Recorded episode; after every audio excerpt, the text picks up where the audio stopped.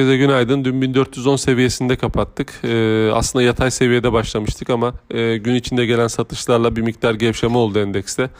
E, bugün için e, TCMV faiz kararı var. E, önemli bir toplantı. Saat 2'de gerçekleşecek. E, burada piyasa beklentisine baktığımız zaman e, repo oranında herhangi bir değişiklik beklenilmiyor.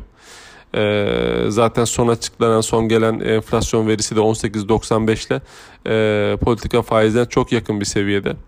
E, ama önümüzdeki dönemlerde e, ne gibi bir aksiyon alacağı yönünde e, met, metin önemli. Metin e, metindeki e, ifadeler e, piyasa oyuncularının dikkatinde olacaktır diye düşünüyorum. E, dün aynı zamanda e, ABD verisi açıklandı, tüfe verisi. E, burada 5.4 olarak gerçekleşti Temmuz ayı için. Bir önceki ayda da aynıydı. Yani paralel kaldı, sabit kaldı. Piyasa beklentisi 5.3 olması yönündeydi. Piyasa beklentisinin çok çok az üzerinde oldu. Dolayısıyla bu ABD endekslerine memnuniyetle karşılandı ve alıcılı bir seyir gördük. Ee, bunun yanında e, e, FED tarafında tabii ki e, işsizlik verileri, e, istihdam verileri oldukça iyi gidiyor. E, zaten bu e, enflasyon verisi de aslında e, son 13 yılın zirvesinde.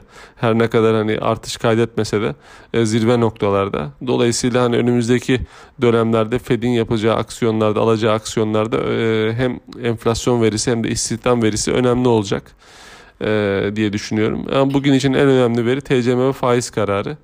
E, 60 günlük hareketli ortalamanın üzerinde seyrettiğimiz için e, direnç olarak 1430-1460 çıkıyor. Destek olarak da 1400 1385 seviyeleri e, ön plana çıkıyor.